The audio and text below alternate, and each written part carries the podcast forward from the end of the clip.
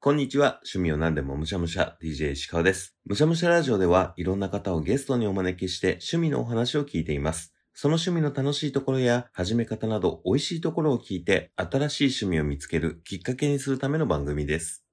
趣味にはまるまでに、いくつか段階ってあると思うんですね。例えば野球をやるとして、いきなり大谷翔平選手と対決するのは、ハードルが高すぎるじゃないですか。いきなりあの球は打てないですよね。まずはキャッチボールから始めて草野球とか部活の野球とかそういうのをやってだんだん慣らしていって上手くなっていったらプロ野球メジャーリーグってなっていくものだと思います。もうその時点で趣味って言っていいかどうかあれですけどやっぱりそういった段階があるのかなと思います。紹介いただいた趣味はなるべく自分でも実践してみたいなと思っているんですがすでに200本ぐらい趣味を聞いている身としては、なかなか全部っていうのは難しいです。その難しさは、まずやってみるっていうハードルの高さもありますし、ちょっと敷居が高いなっていうのもあります。そんな中、僕が手をつけれていない趣味に対して、補助輪をつけてくれる方が現れました。というわけで、本日もいただきましょう。DJ 石川のむしゃむしゃラジオ。早速今日のゲストをお呼びしましょう。今回のゲストはこの方です。家元です。美濃健です。よろしくお願いしまよすろ。しくお願いします。お願いいたし家元さんと美濃健さん、お二人、はいどんな方ですか家元ですけど、私は今北海道の札幌に住んでまして、年齢としては34歳。ではい普通に全然、まあ、家元って名乗ってるぐらいなんであれなんですけど、まあ、ポッドキャストとかもやってるんですが、それとは関係ない、全く関係ない、えー会社員として、はい、働いております。美濃健さんは美濃健です。川崎市にいます。31歳です。午前中はホテルの部屋に人間がいた痕跡を消す仕事をしていて、夜は人妻の家に行って、その家の子供に知恵を授ける仕事をしています。おーなんか、なんかすごい怪しそうな感じに言ってますけど、あの突っ込んでいいタイプの人間です。いや、気になるな。えで、お二人はでいポッドキャスト番組のゆる落語の作り方をやられてるんですね。はい、この間のジャケ聞きでご挨拶させていただいて、ゲスト出演いただくことになりましたね。はい、いやありがとうございまあす。ありがとうございました。はゲストは本当に常に枯渇しているの で、出ていただけるなんてありがたい限り。いやいやいやまあ、でもあんな軽い感じで出させてもらえると思うんですよ、逆に。はいなんかありがたいですよ ね、本 当ありがとうございますす。本当に。いろいろ気になることはありますが、まあこの趣味の番組なんで、はいお二人で出ていただいているので、今日は二人まとめての趣味になるんですかね。そうですね、では、お二人の趣味は何でしょうかえー我々、落語ですかね。うん。はい。あ、やっぱ落語ですよねそう。ですかね。うんうん。以前も、こうむしゃらじで落語のお話をしてくださった方は二人ぐらいいらっしゃるんですけど、今、家元さんは札幌にいらっしゃるんですよね。そうですね、札幌ですね。ってことは、その落語を見る上では見やすい地域みたいなのがあるって以前聞いたことがあるんですよ。はいはいはい東京とか大阪とか、はい。札幌とかでも落語を見に行かれたり、聞きに行かれたりしてるんですか、えーっとですね、結論、ほぼしてないんですけど、まあ、落語っていうのをうんを言うと、まあ、見る、聞くとかいう趣味になってると思うんですけど、ちょっとこれ、うん番組にも関わってくる話なんですが、はいいろいろの作り方って言ってるぐらいなんで、作ってるっていううんことうなんんですね。なので、落語を作る方の趣味っていう感じです。はあ、落語を作ると、いわゆる創作落語っていうことなんですかあそうですね、創うん作落語のような、はい、形で作ってますね。え創作落語って、いや、言葉としては聞いたことあるんですけど、どういうものを作るんですかえー、我々、なんかゆる落語って言ってるぐらいなんで、うんなんかこう、かっちりした感じではないんですけど、うんもう本当にゆるい感じで、こう、一人芝居みたいな形でですね、一人がストーリーテリングをしていくみたいな、うんうんそういうものすべてひっくるめてゆる落語って言ってるんですが、まあ、それを作るみたいなイメージです。うんうん、じゃあすごくオチがちゃんとついててとか、そういうルールみたいなことは割と緩めにしてありつつ、はいはいはい。こう落語っぽい手を取るまでをゆる落語っていう定義ですかそうですね、うんそういう定義にしてますね。なるほどいやなんかかっちり決まってたらすごい難しそうだなって思ったのでいや実際過去のむしゃらじの落語会聞かせていただきましてあーありがとうございます。と最初は高倉さんうんの会って、こうで、2回目が椿さんのはい、大悟さ回んで。行かせていただいたんですけど、結局あれ、あれ石川さんはうん。落語を見には行ったんでしたっけまだね、行けてないんですよ。 まだ行ってないですかいや、行きたいんですよ。はいはいはい行はい はい。きたいんですけど、はいちょうどここ半年ぐらい、はい仕事がただでさえ割と忙しめなんですけど、めちゃくちゃ忙しくて、はいはいはいっていうのと、ジャケ聞きもあったので、あと、再来週のポッドキャストウィークエンドもあるので、うんちょっと時間が取れてなくって、あかね話を読んでるぐらい です。でも実際そこにあると思ってて石川さんみたいな方が落語を見に行きづらい理由って多分めちゃくちゃあるじゃないですか。はい。なんかそこをなんか打開したいなっていうのでゆる落語っていうのを毎日を作ってるんですけど、うんうんうん実際なんでとっつきにくいとか感じ感じですかね、まあいや忙しいとか抜きにした場合で。そうですね。まあ、まだ行ったことがないっていうのが一つあるのかなと思いますうんうん。割と個人的にはそのフットワーク軽くいろいろなものを見に行くタイプではあるんですけれど、うん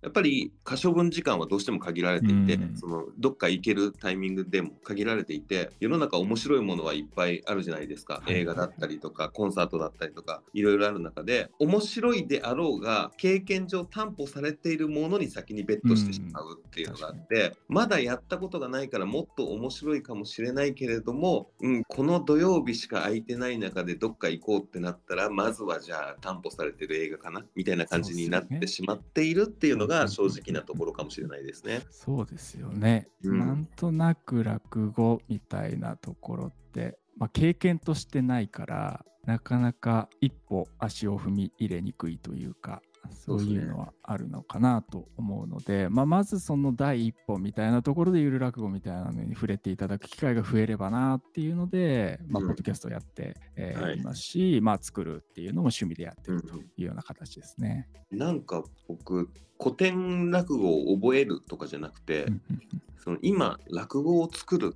っていうことの方が興味がある話なんじゃないかなって思ってます。あ石石川さんがですかうん、なんか講座はいっていうんですか、はいに上がってこう喋るみたいなのをやってみたいなあ見てみたいなよりもやってみたいなっていう気持ちの方がちょっとあるかもしれないポッドキャスターさんはそうかもしれないいや、そうですよね。実際、うんポッドキャスターさんは、落語というか、まあ、ゆる落語みたいなくくりにすると、向いてるんじゃないかなと思ってて、うんうん要近いと思うんですよね。ポッドキャストで話してることが、まあ、はいまあ、落語の手を取ってやってるかどうかっていうだけの話だと思うんで、なんかいろんな人の、そのゆる落語みたいなのは聞いてみたいなと思いますけどね、私も。うんうん、まだ今お話を聞いていてゆる落語の定義っていうものうがん僕の中で完全に理解できてはいいはいはないい状態なんですけどそれはいわゆる世間話だったりとかうんうん滑らない話みたいな感じのものとは違うんですかそうです。まあ、勝手に言ってるだけなんですけど、ゆる落語っていうのは、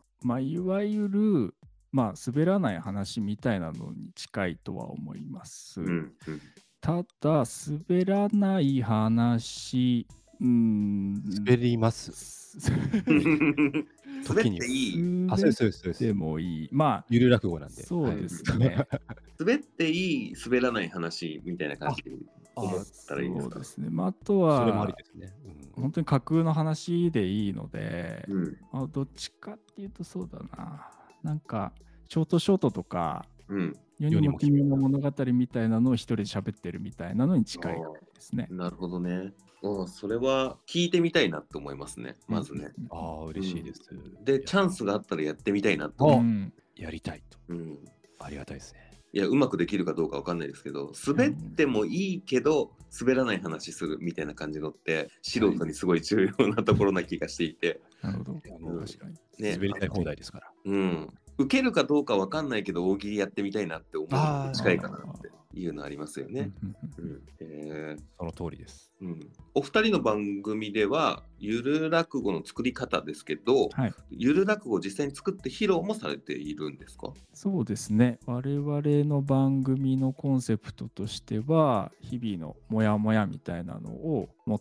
てきて、まあ、それをテーマにして、ゆる落語を作る過程をお見せしているうんうん形になります。で、実際その作る過程によってできたものを、まあ、配信してう、んうんでその感想を言い合うみたいなのを一連のパッケージにしてる感じですね。えー面白い話とかを持ってきてじゃなくて、もやもやを持ってくるんですかそうですね。そうですね。最初の子とか、僕が頸椎椎間板ヘルニアになって、うん。その話をひたすらやったりとか、ああ、もやもやしそう。売却先が消滅した話とかを3週連続で話したりとか、ああ、いいですね。そういう感じですもんね。うん。そうですね。もやもやが落語化しやすかったりするんですか多分そうですね。なんかも、やもや度が強い方がやっぱ、その熱が入りやすいですよね。そうですねんバイト先消滅したぞって時は、本当もう4つくらい作りましたもんね。あーでもなんかわかる気がする自分が働いてたところがなくなるって、はなんかちょっと心の中に残るものがありますよ ね いや、そうなんですよ。もうこれはやっぱ3週連続で喋れますもんね。 でうんもいろ行んきな思場い出あるがしないじゃないですか。そういうのってうん別になんか、どうしたらいいのって、ただ悲しいだけなんと思うんですけど、うんそれをなんか、ゆる落語っていうことにして、誰かに聞いてもらうみたいな、はい、はい、そういうことで消化していくといううか、んはい、そういう役割もあるかなと思ってますけどうね。ん、だって亡くなったところ写真に撮っても別 に何もさらちなわけだし、そうなんですよ、はい、別の店舗が入ってたりとかするだけだと思うし、はい。思い出として語るしかないかもしれないですね。いや、本当そうですよ。語り部ですよ。あのうんうん琵琶法師とかの気持ちわかります よね。こう兵器が滅んじゃったよっていうのはやっぱ、うんゆる落語にして琵琶法師がこうはい。演奏してたみたいなことですから。そうですね。すごい大きい円にしたら同じことですもん ね。これもう全部ゆる落語になるんで、うんはいすべてが。えー落語で面白い話とか滑らない話じゃなくて落語でくくる上でのなんか注意点とかあったりするんですか作る上で。そうっすね。まあ、なんか最後、落ちめいたものを作っときゃ、なんとか落語っぽくなりますよねう。んなんか、落ちめいたというか、落ちっぽいトーンで言っとけば、なんか落語っぽく終わりますよね。あーそこの体裁を一応そのゆる落語としては守る感じなんですね。そうっすそうね。で最初、初期はあれですよね。その最初に、なんだで始まって、うんうでんラストでもう無理って言っとけば、もう全部終わるっていう。ロバート方式です、ね。ロバート方式ですね。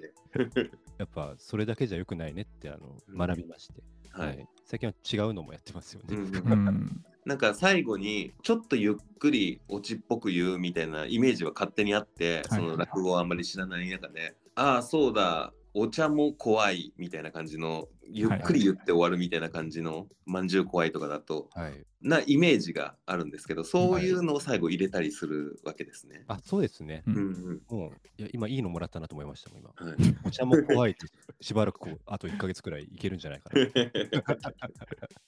結構長く噛んでるタイプなんですね。わかります。ネタってね、落語じゃなく、単純にポッドキャストのネタが困りますもんうね。ん。うん確かに。えー面白そう。で、自分で作ったら、やってみたら、それをより深く知るために落語見に行こうって気持ちになりそうですもんね。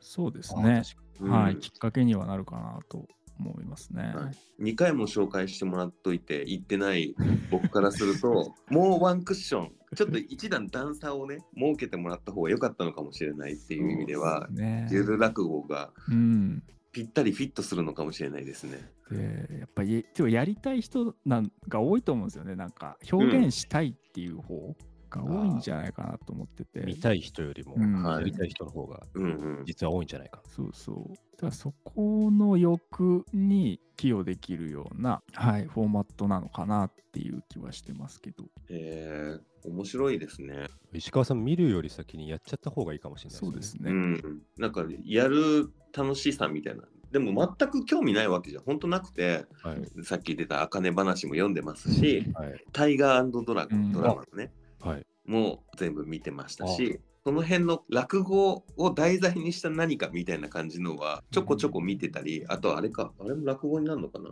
発音練習、発声練習のあーウイロウリとかってはい、ああ、 はい。落語になるんでしたっけまあ、その一部ですよね。ですよね、うん、なんかは僕昔放送部だったので、学生時代に。ええそういうの練習したりはしてました。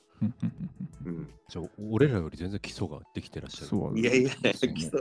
もう20年以上前の話なんでい、やいやいやいや。基礎ができてたとしても一回もう滅んでますよ。いやいやいやいや。これはちょっとやれるんじゃないですか、多分。うんこれでもきっかけがあればできますもんね。そうですね。はい。きっかけを我々にしていただければ、 我々の、我々の会に出ていただければ。あぜひぜひ、お願はいいします。った。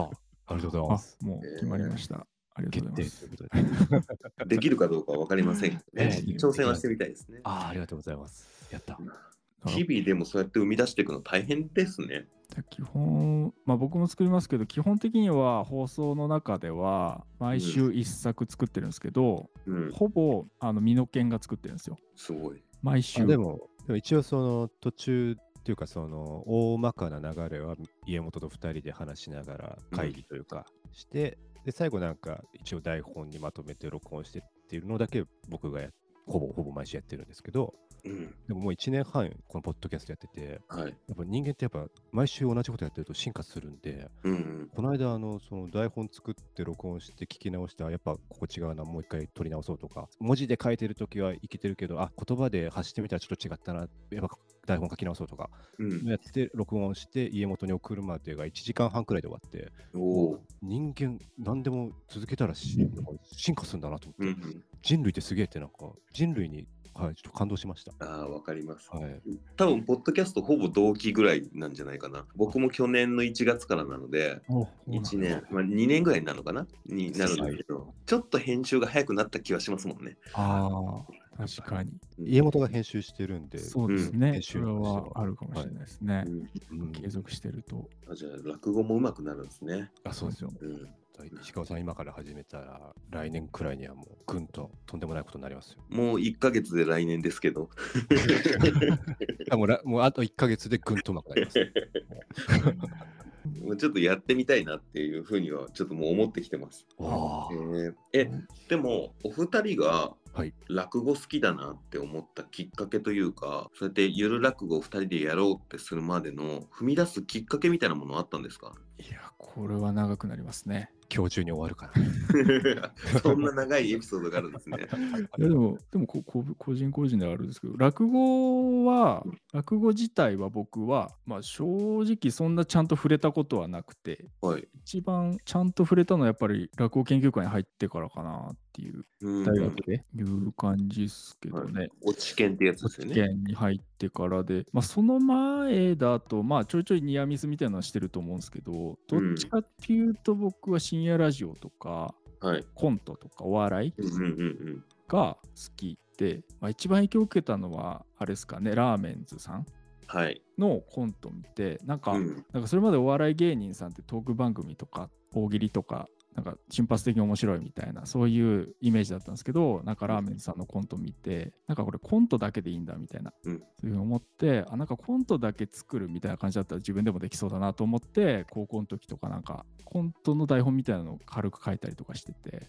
えーなんか世には出してないですけどうん。なんかそういうの作るの好きだなっていうのは思いつつ、なんか浪人してた時とかになんか落語の本とか読んでたかなっていう感じなんですよね。どっだちかかっていうと、ら、はい。お笑いその全般コントだったりをやりたくて落ち研に入られてその流れで落ち研だから落語をやることになるみたいなことなんですかそうっすね。まあ落語は、えっ、と、浪人してた時その落語の本読んでたんですけど、うん落語のストーリーは面白いなと思ったんですよ。はい古典落語もう含んめて。うん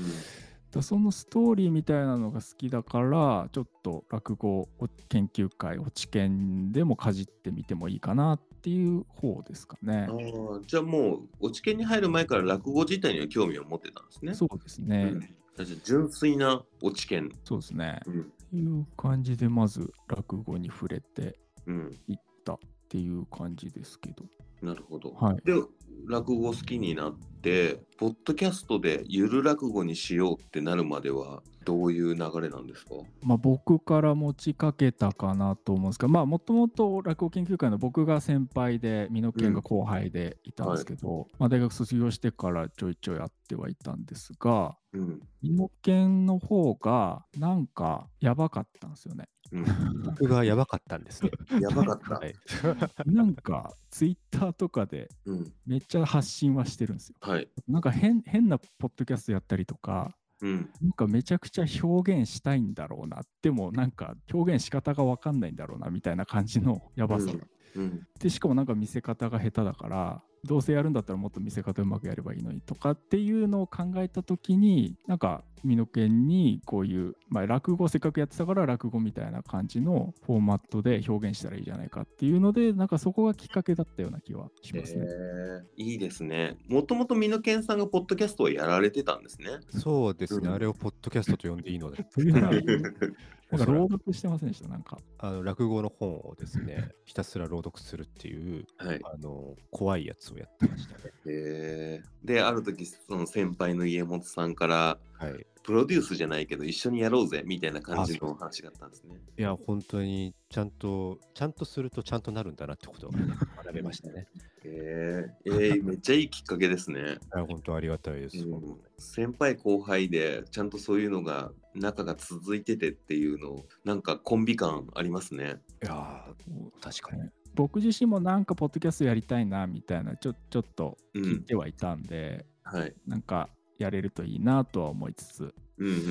ではあったんですけどあと落語研究会落研にはいて古典落語もやってたんですけどうん何ていうんですかね古典落語をたくさんやりたいなとは思わなかったんですうよね、んうんなんかそれこそ硬い硬いというか古典落語を突き詰めてやったところでまあ結局プロには勝てないしなみたいな、うんうんそういうのもありますしでなんかちょっともったいないなっていうのもあったんですよ落語自体に対うんして。うんせっかく面白いもんなのに、はいなんかとっつきにくいイメージになっちゃってるからうんうんでなんかこうフォーマットとしてはむちゃくちゃ優秀だなと思ってて落語っていうものの、でそれをもうちょっと一般向けにできたらもっと広がるんじゃないかなとは思ってたんですけど、なるほどね。はい、それでこのポッドキャストでより落語にアクセスしやすいようにしていこうっていうことでゆる落語なんですね。そうですねはい、あでもめっちゃいいですね。ある種その落語の現状とポッドキャストっていつまでたってもいまいちこうぐっと広がっていかないよねっていう、うんポッドキャスターの悩みとも近かったりしあますあわかりますね、ね。あとはまあでもまあ落語はちょっと特殊でうんうん落語が好きな方に寛容な方いっぱいいらっしゃるんですけどうん一部やっぱり俺の落語はそうじゃないみたいなうんうんこんなもん落語じゃないみたいなはい感じの方もいらっしゃるのかなと思っていて、うんうんそういう方に文句言われないためにゆる落語って言ってます。 あ落語落語じゃない論争みたいなのがそうそうそう落語にもあるんですねそう。そうそううんうんまあね、長く歴史が続ければ続くほどいい意味でも悪い意味でも古参っていう人たちが出てくるっていうのはどの界隈でもありそうな話ではありますけどそうでねす、ねうん、でもそういう人たちが必要な時もありますしね。そうですね。うんもちろん、うんその人の方が重要な場面も多いとは思うんですけど、はまあ新規のお客さんだって若いお客さん連れてくるためにはちょっとこういった一個ハードルが下がったようなのも用意しておくといいのかなっていう感じですけどね。はい、いや入り口は絶対必要だと思います。なるほどね。始めた理由はやっぱそうこうじゃないですか。はまあ落語とっつきやすくっていうのと表現したいっていう気持ちなんだと思うんですけど、お二人がゆる落語を続けていく上で目標というかゴールみたいなものってあったりするんです かどうですかあ僕はないです。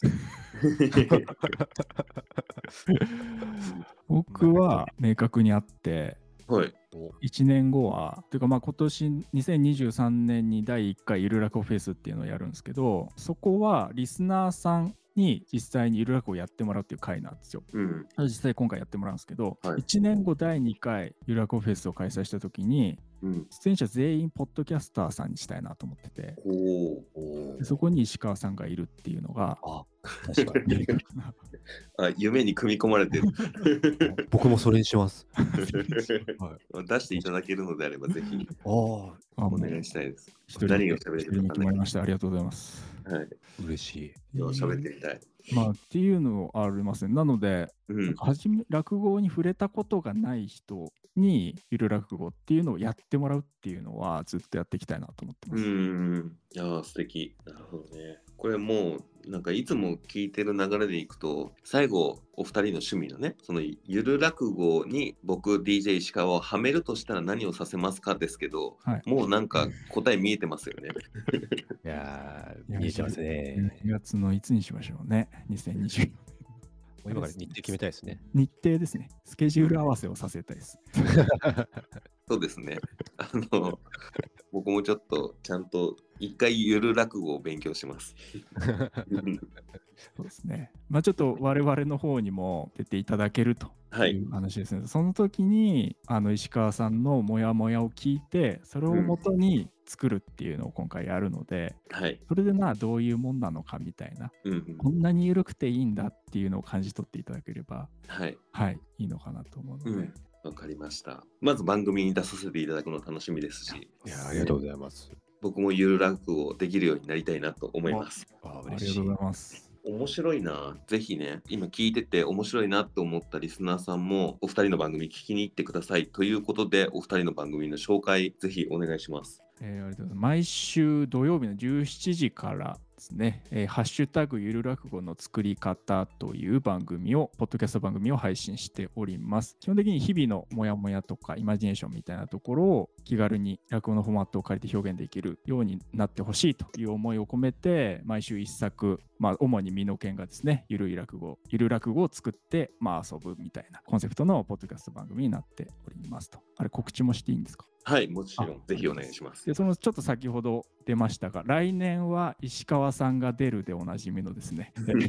る落語フェスというイベントを2023年に関しては第1回なんですけれども12月9日土曜日13時半から池袋で開催をいたします。まあ、今回もリスナーさんが、まあ、初めて落語をやるみたいな方もですね、えー出ていただけるイベントになっておりますので、ぜひまだ予約受付中ですので、えー番組の X だとか、そういったところで予約できますので、えーぜひ見に来ていただければと思います。よろしくお願いいたしまお願いすい。たします。すごい面白そうなんですけど、僕がその日行けないんです よ。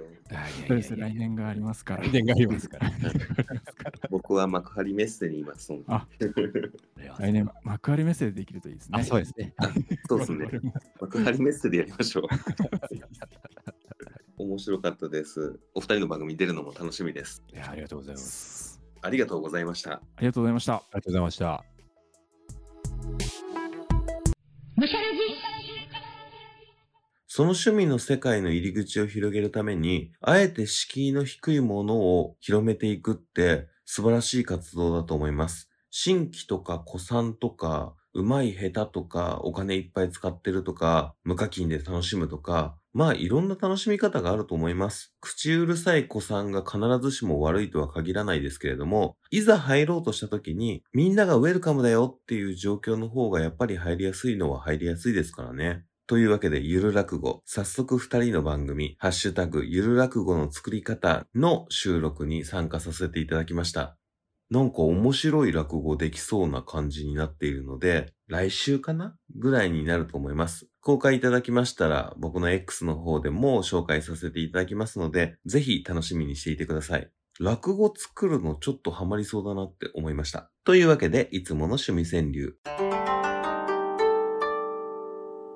落語かな日々の出来事題材に。落語かな日々の出来事題材に。一度ゆる落語をやってみると、この日常の体験落語になるかもなとか、そういう新しい視点が入るって、日常の何でもないことにまたスポットライトが当たる感じがして、一日一日を楽しく生きれる気がしますね。ぜひ皆さんも、ハッシュタグ、ゆる落語の作り方聞いてみてください。というわけでエンディングです。12月9日にゆる落語の作り方のお二人のイベントがあるんですけれども、そこはちょっと仕事の関係で行けなくて、その翌週12月16日土曜日、下北沢ボーナストラックにて、ポッドキャストウィークエンドというイベントが行われます。そこではいろんなポッドキャスターさんがブースを出していて、いろんなオリジナルグッズを販売されています。農系のポッドキャストの方は、ご自身が作られている農作物売られていたりとか、他にも人気ポッドキャスターさんのブースでは T シャツ作られてたりとか、手作りのアクセサリー売られてたりとか、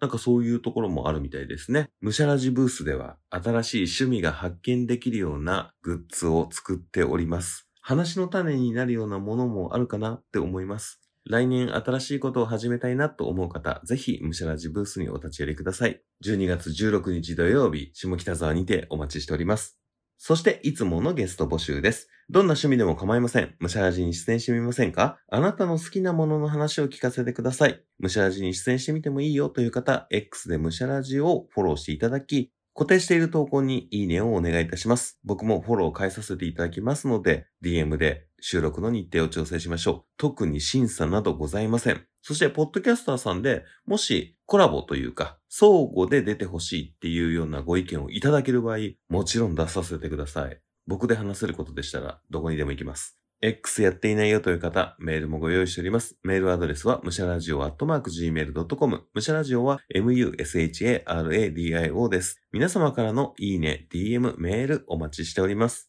最後に、むしゃらじは、Spotify、Apple Podcast、Google Podcast、Amazon Music、KKBOX、YouTube などで配信しています。内容はどれも同じなので、使いやすいものでお楽しみください。その際に、番組のフォローやコメント、評価を何卒何卒よろしくお願いします。それでは、今回はゆる落語をいただきました。ごちそうさまでした。お相手は石川でした。バイバイ。